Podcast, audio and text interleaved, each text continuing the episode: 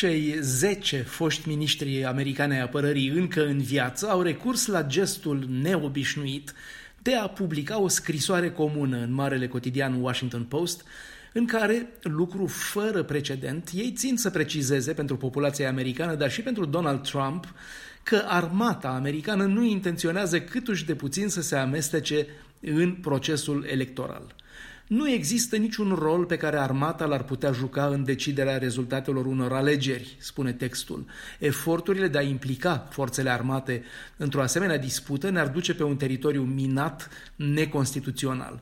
Oficialii civili sau militari care s-ar implica ar fi considerați responsabili, inclusiv penal, pentru gravele consecințe ale faptelor lor.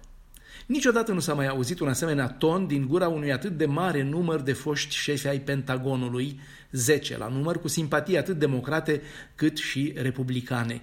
Asta amintește că ierarhia militară americană nu are nicio simpatie pentru Donald Trump. Nu numai pentru că el a putut vorbi în repetate rânduri pe un ton disprețuitor despre jertfele trecute ale militarilor, fie în Vietnam, fie în al doilea război mondial, dar Trump a mai luat și o serie întreagă de măsuri care afectează în mod direct structurile și funcționarea Pentagonului, fără a se consulta cu ierarhia militară. Așa a fost cu decizia retragerii din Afganistan sau cea a abandonării aliaților curs din Siria sau cu retragerea și mutarea unei părți a trupelor americane din Germania.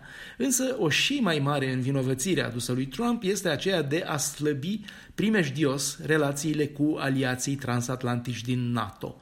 Aici toată lumea așteaptă cu nerăbdare ca Joe Biden să readucă echilibrul din NATO la nivelul său inițial. După patru ani de certuri permanente, critici și ostilitate pe față, Europa și NATO pot să respire cu ușurare. În Joe Biden, un atlantist de o viață care întreține legături strânse cu toți liderii importanți ai Europei, inclusiv cu Angela Merkel, Europa regăsește la Casa Albă un aliat atât de bun de parcă ar fi unul de al său. Astfel, toți comentatorii estimează că Biden va reintroduce Statele Unite în acordul de la Paris asupra climei pe care Trump îl părăsise. La fel, o resetare a relațiilor NATO cu Rusia puse la grea încercare după acuzațiile aduse recent Moscovei de folosirea unei substanțe interzise împotriva dizidentului Alexei Navalny. Dar, desigur, Biden nu va schimba totul.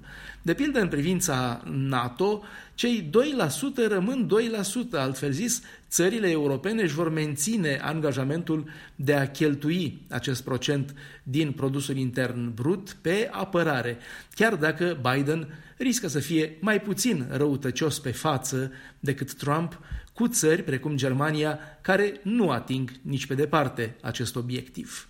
Bruxelles Dan Alexe pentru Radio Europa Liberă.